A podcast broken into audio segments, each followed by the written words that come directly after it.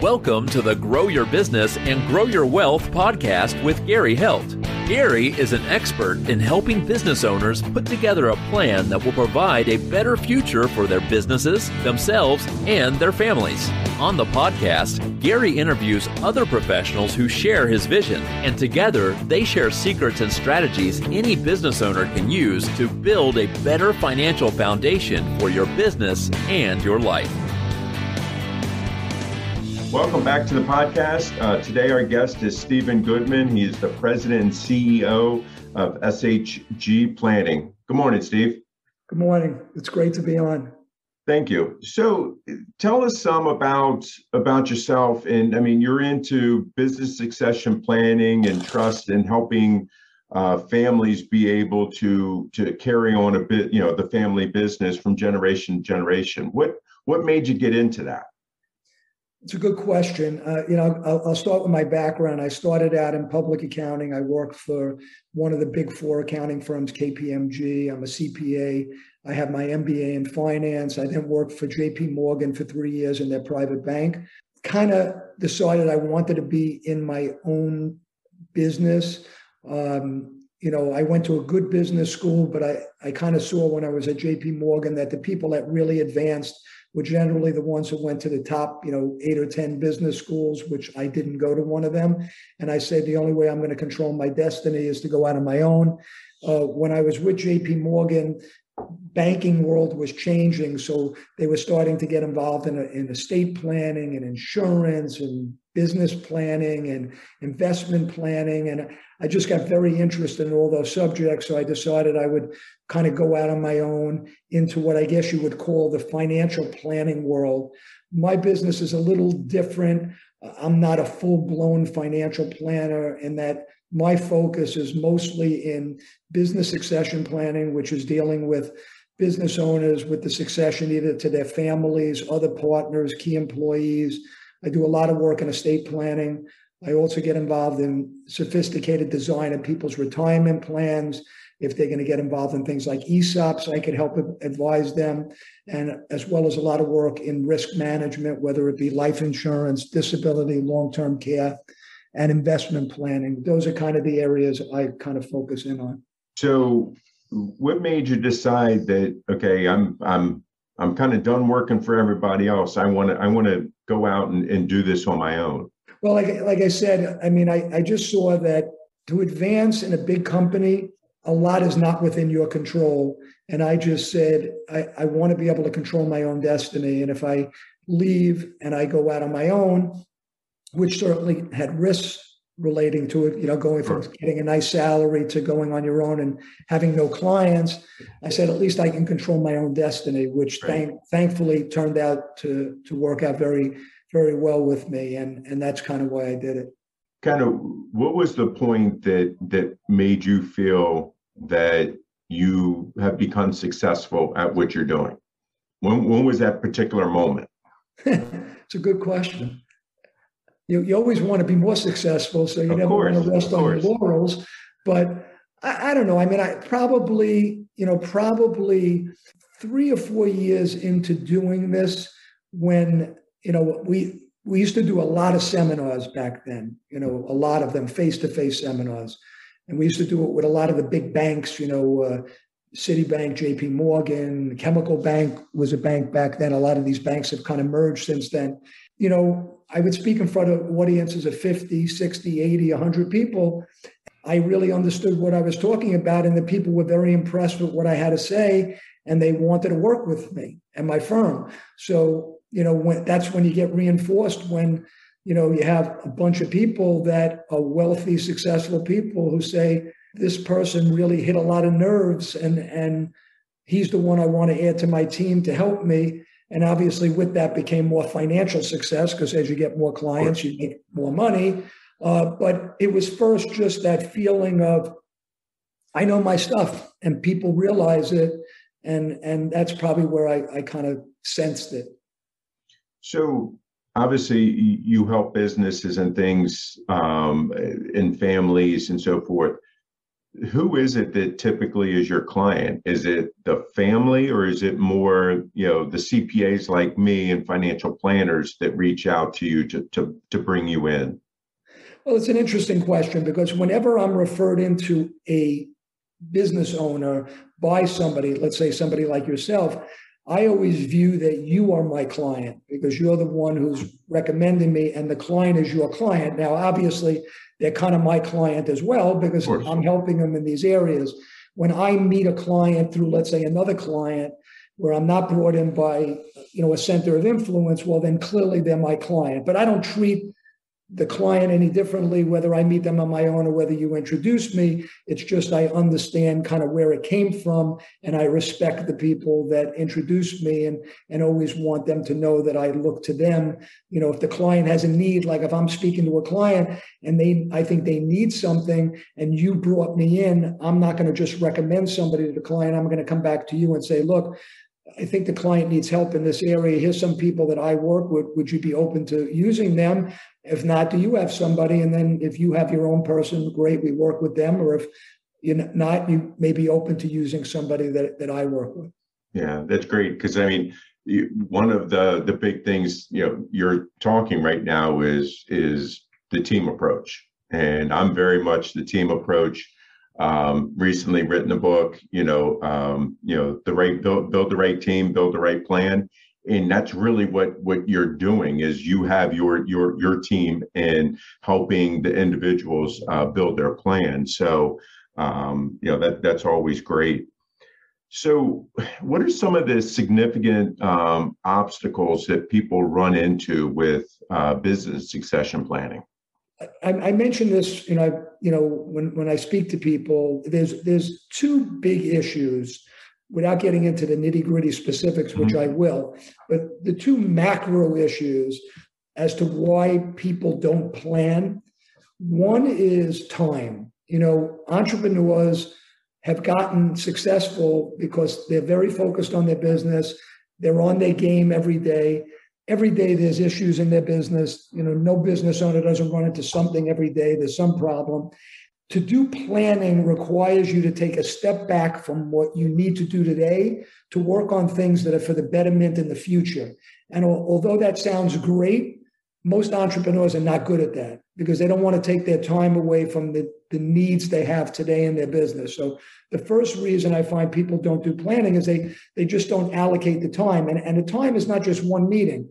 To do proper planning is usually a six-month process that has, you know, minimum a meeting a month with phone calls in between. And there's a there's a time commitment. And every meeting requires decisions to be made. So it you know, it's not like the business owner just shows up and says, okay, I'm here for the next meeting. They usually have to have thought about things, and that takes time. So that's the first big issue. The second big issue is more a family issue. So let's focus this more on a family business. Right. So the example I always give is I have two kids, you know, they're not in my business, but I have two kids and they were, you know, in their 30s. And, you know, from the time they were babies, you know, like, oh, well, you got him a lollipop. I want a lollipop. You know, this one got to go to the movies. I want to go to the movies. You bought this one a cell phone. The other one wants a cell phone. This one gets a bicycle. The other one gets a bicycle. And you spend, you know, constantly they play you against one another and you keep reinforcing to your kids, which is the truth, that you love them the same, you know, whether you have two kids, three kids, five kids, you know, I love you all the same because you do generally love all your kids the same as a parent. And then all of a sudden, one day you wake up and you say, you know something, I got a problem here. I built this really big business. I got three kids. One of them's in the business, two are not. And obviously, each, I can go into different scenarios and the different problems, but let's stay with this one. Most of my money is in my business. When I die, I mean, put aside husband and wife for a second, more second death as an example. Right. Like Am I leaving this business to all three of my kids? Am I leaving it just to my kid in the business? If I leave it to my kid in the business, I don't have a lot to give my other kids. If I leave the business to all of my kids, then I'm I'm I'm taking two kids who know nothing about the business, and then you know they how much say am I giving them? How much am I protecting my son or daughter in the business versus the other kids? So what ends up happening is the parent more so dad because still in the 60 70 age group which is where a lot of people are doing this businesses still today are mostly run by men. It's certainly changing. If I had this conversation 20 years from now, it would not be that way. But right. today, that's generally how it is. And and dad sits there and goes, you know, I got a, two sons and a daughter. I don't get along that well with one of my daughter-in-laws. As it is, it's tough. Like if I tell my kids my plan, I know somebody's not going to be happy because mm-hmm. it's never going to be perfect. And and if it's one of my sons that aren't happy, that means my daughter-in-laws are going to be even more unhappy. And I don't want them holding my grandkids as ransom against me. Like, you know, if you do something and piss off your son and that really pisses off your daughter-in-law and your daughter-in-law says, you know, your dad is a jerk. And like, I cannot believe that he actually thinks that this is a fair way for him to do things. And you know what? you know, hell with him. I'm, you know, I have no interest to have a relationship with your father. And, you know, I'm not having the grandkids see your dad and mom anymore, you know? So a lot of times parents understand that, like, I am taking a risk in the relationships within my family the more i expose my plan and my idea so it's almost like if i don't if i do nothing and i shut up um, i'll be everybody will be fine and then when i'm dead they'll probably want to kill each other, but I'm dead. So, like, you know, right. there's nothing I could do about it at that point. I mean, it's a selfish way of thinking, but so those are the two big issues the unwillingness to take the time to plan, and that making these decisions is very emotionally difficult.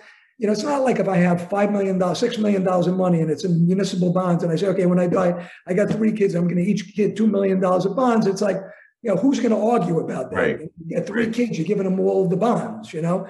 But but when you have a business, it's much much more complicated. So that's big picture, Gary. The problems that that happen. We can get into like some more very specific situations. Yeah, because because actually you bring up a, a, a a good topic there because you talked about you know okay the the daughter-in-law and and things like that how do you go about with the the succession planning or, or trust planning estate planning in the fact of protecting your child because typically okay somebody goes through a divorce and suddenly their spouse gets half of all their stuff how are you able to protect your child against that so everything doesn't get split in half again well look there's there's really two approaches you could take there's the hard approach and the easier approach. The hard approach is to tell your kids before they get married they need some sort of a prenup.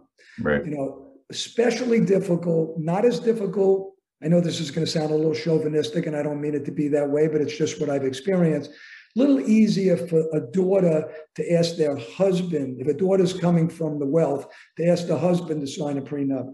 When the sons have to ask the daughter in laws for the prenups, because they're coming not from as much money, generally leads to a lot of friction and, and usually starts animosity towards mom and dad from the daughter-in-law almost before the marriage even starts. You know, it's like that right. step one already in in issues. Okay. And the daughter-in-law is not going to forget that. And that's going to cause problems going forward. So that's one way of doing it.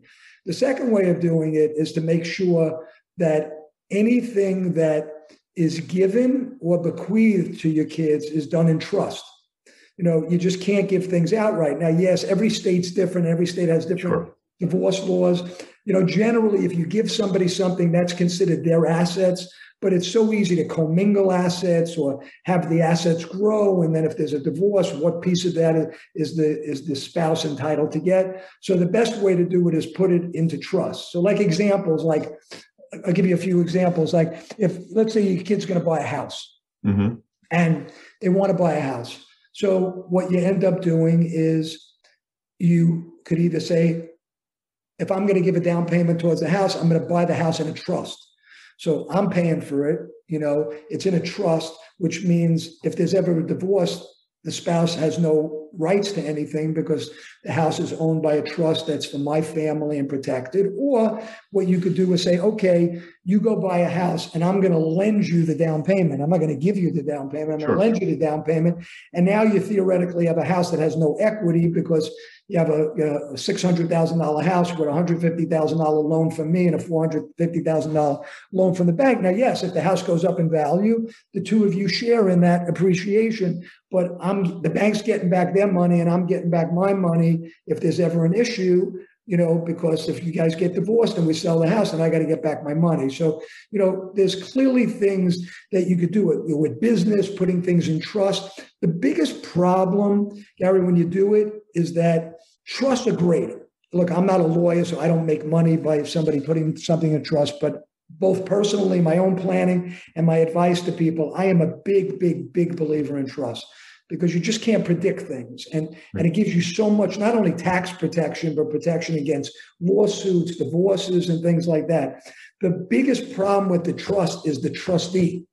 Who's the trustee? Right. So, and like, you know, like, am I going to, you know, if I put something in trust and I have to my kids, I don't want it to just be that kid to be a trustee. I want protection there. That's the whole idea. So I got to want to have somebody else. So do I pick their sibling? And now I could have siblings fighting with each other because they're co-trustees on trust and they're fighting over how they're treating each other. You know, do I pick you as the CPA? So I have an outsider, you know, who's independent as a trustee. But the problem is what happens if something happens to you? You know, there isn't necessarily somebody at your firm that I'm going to trust to do it. So sure. who's the backup and who's the backup there? And if it's for grandchildren and money's going to be in trust for 60, 70, 80 years, how do I know who to pick as a trustee? So then do I go, go to a financial institution and pick Wilmington Trust or Bessemer or, or JP Morgan or somebody as a trustee? The benefit there is theoretically they go on forever. You know, I mean, they could be bought out and then you of course.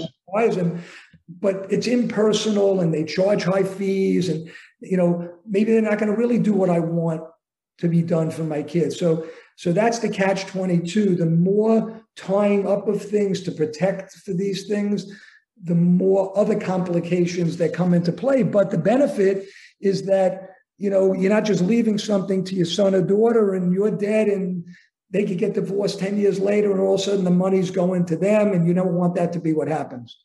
Yeah, I definitely I hear cases all the time because people aren't doing the proper planning and, and doing these things and that's that's what ends up happening. Um, or or even worse, people aren't going through and and updating things. Um, where the we just I had a someone pass away last year and they never updated their their beneficiaries on their retirement plan and their mom had already uh, had already passed away and that's who they were leaving it to. So you know dad was still alive but everything went to went to the estate and that's i know that's not what they planned on but again it's goes back to you know making sure that that you do the the the planning that you need to do um, to to be able to keep things straight. Um, what are some of the other issues that that you run into when um, you, you're dealing with trust or, or, or you're coming in after the fact and somebody says, "Oh, I have a trust already set up." What are some of the issues that you're seeing? Well, well, I'm going to divert a little bit and then I'll get to that. Sure. Like to me, because you brought up the point earlier, to, to me, some of the other problem, two of the other problem areas that why people don't do proper planning is because the business owner bifurcates their advisors because they like to stay in control and they don't want to put all their advisors together because all of the advisors together tell him to do something that he doesn't want to do. It's very hard for him to say no while he could, if you're the one guy who says it and you're a CPA, you know, you, you know that you want to keep getting paid every month to do his work. Sometimes you just got to eat crow. And like, even though you know you want him to do something, you just say, well, I'm not going to push the guy because I don't want the guy to fire me. So right. that's one problem. The second problem is when egos come into play, because there's usually, usually one advisor, generally the CPA, sometimes the tax attorney is the key person. Sometimes that person's ego hurts the planning process. And basically, you know, they don't really want to be a team player. So so generally, like my I, I, have a couple of things that I bring to the table. The first thing is that I have a multidisciplinary background. So there's almost nothing the CPA, the attorney, the investment person, the insurance person, the pension person is going to speak about that I don't understand almost everything that they're talking about. Mm-hmm. And that's unusual because everybody on the team knows their stuff and they know a little bit about the other people's, but they're not experts. I have the expertise in all of these areas. So it makes me very well rounded, uh, which is really important. The second thing is my purpose is to do the planning. I, I don't have an ongoing responsibility like the CPA or the lawyer does. So it's like if I don't get the person to do it, I don't really serve a purpose. So, like, you know, my job is to push the process forward because if he doesn't do it, then he might as well just get rid of me because I'm not really serving any other purpose. So, mm. you know, those things are, are important. A couple of things that being a little bit more granular and specific, but to give the audience what I find are some of the big issues that come into play in planning. So let's go through a couple of scenarios. Scenario number one I got a kid in the business, I got a kid not in the business. All right.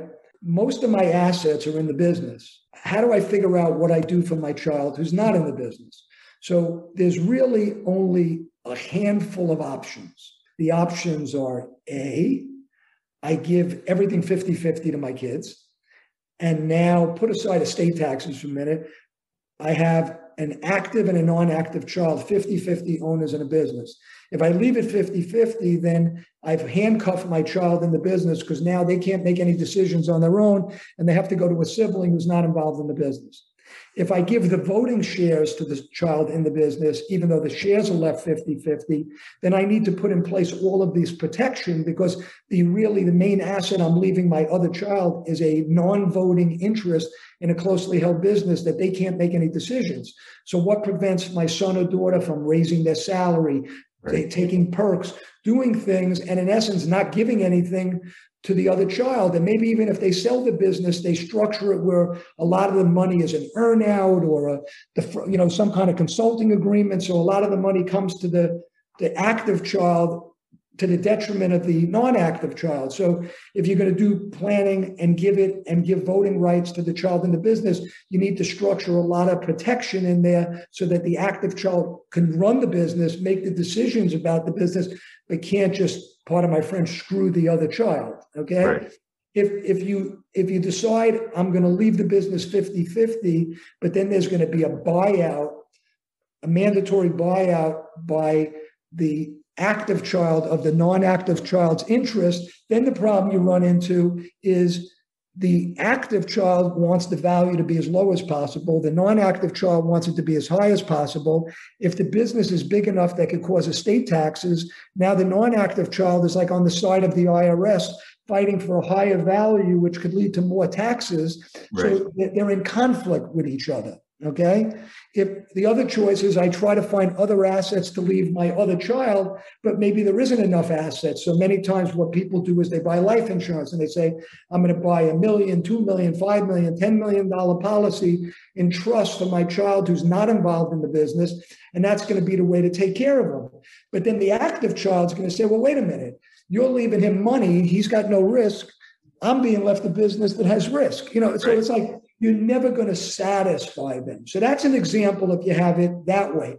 Now, let's say I have three kids. I have three kids, and let's say I have one kid in the business, two kids not in the business. Well, now it makes it even harder because now if I want to leave everything equal, I can have my non-active kids own two thirds of the business, while the active kid only owns one third. And now I need more assets to make it fair because now I got two kids I got to give things to if I'm not going to give them the business. What happens? I'll give you another scenario. I got two kids. You, are one of my kids, and your brother's a kid. Okay. And you're both in my business. You came into the business 15 years ago. Your brother, my son, came in eight years ago. You're really the heir apparent to the business. You're more knowledgeable. you you have more responsibility. You're getting paid three, four hundred thousand a year. My other son's getting paid 150,000 a year. So now I'm doing planning. I decide I'm going to leave the business 50 50 to my two boys or to my son and daughter who are in the business. That seems fair. We're both in the business. How long is it going to take for your brother to knock on the door and say, Yeah, you know, with all due respect, you get paid 300,000 a year, I get paid 150 a year, but we're now 50-50 owners in this business. You're not getting paid more than me anymore. And you know what? Right. All those decisions and how you've treated me as like, you know, the, your little brother, well, now we're equal and every decision requires both of us to do it. And now you're sitting there going, I can't believe dad and mom did this because my brother doesn't have half of my knowledge. Okay, but what happens if I don't do it that way and I give you control? Okay, well, then how do I protect your brother so you don't take advantage of him. You know, so it's right. like every one of these things causes a problem. I'll give you another scenario because these this is good because people when they hear this they can oh, say, yeah. "Wow, that's me. I have that uh-huh. exact uh-huh. issue." Here's a perfect one. You and I are 50-50 owners in a business. We're both in our 60s. We started the business when we were in our 30s, and we have a buy sell agreement that says if one of us dies, we buy each other out and make it simple. we have a $10 million business. You have 5 million of insurance on me. I have 5 million of insurance on you. Either of us guys, we buy each other out. Okay, sounds reasonable. You and I have our two kids. One of my kids want to come into business. I talk to her. I say, well, you know, Garrett, you have a kid coming in. I have a kid coming in. You know, we have a buy sell agreement. If either of us die, that kid's out I don't want to be partners with your son or daughter, and I don't really want to be partners with your son or daughter. So it's almost like I have to tell my child, look, understand something. You're 30 years old. You want to come in this business. You're going to start investing some of the most critical years of your life in this business. I have an agreement with Gary, my partner. If I die first, he buys my shares. I don't own anything which which means you're not going to get anything because he's going to have to take care of his own kid. He's not going to give you shares. I mean, maybe right. if you've been in the business 10 years and he thinks you're a superstar, maybe things will change, but the odds are you're done. So, right. like, how can I even ask you to come into this business and invest some of the best years of your life based on that? Because it's it's potluck, it's 50-50. I don't know you know, maybe 10 years from now, Gary and I will sit down and we'll be 10 years older, and you guys will be 10 years older, and we'll be more willing to set up a plan. But today, we're not going to do that. And I could die tomorrow. So it's like those are like critical kind of conversations people have to have. And that example that I just gave you is not an uncommon example. Oh, no, not at all. Many people that are 50 50 owners of businesses that now their kids are coming into the business. And if they don't, and if they don't, if they're not willing to talk that out, your child could be investing some of the best years of their life in a business that they'll never own. Right. Know, you've you've really hit on a lot of a lot of good points, and you know, I'm I'm sure that the listeners are are. It's like, well, wait a second, that that's me, that's or that's my brother, that's whoever. If somebody wants to get a hold of you, um, that, that's listening, besides going through me, how can they get in touch with you?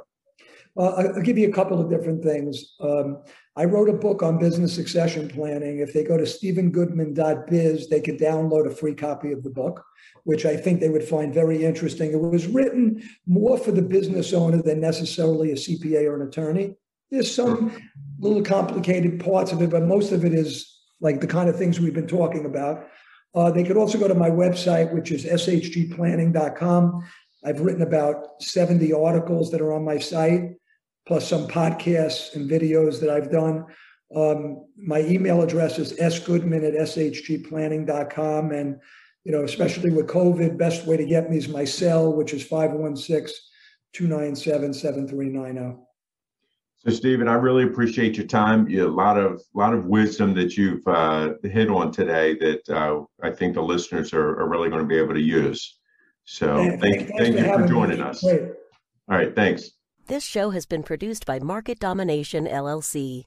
To discover how you can have your own show completely done for you and turn it into a real published book and become the authority in your marketplace, go to www.marketdominationllc.com slash podcast offer. This podcast is a part of the C-Suite Radio Network. For more top business podcasts, visit c-suiteradio.com.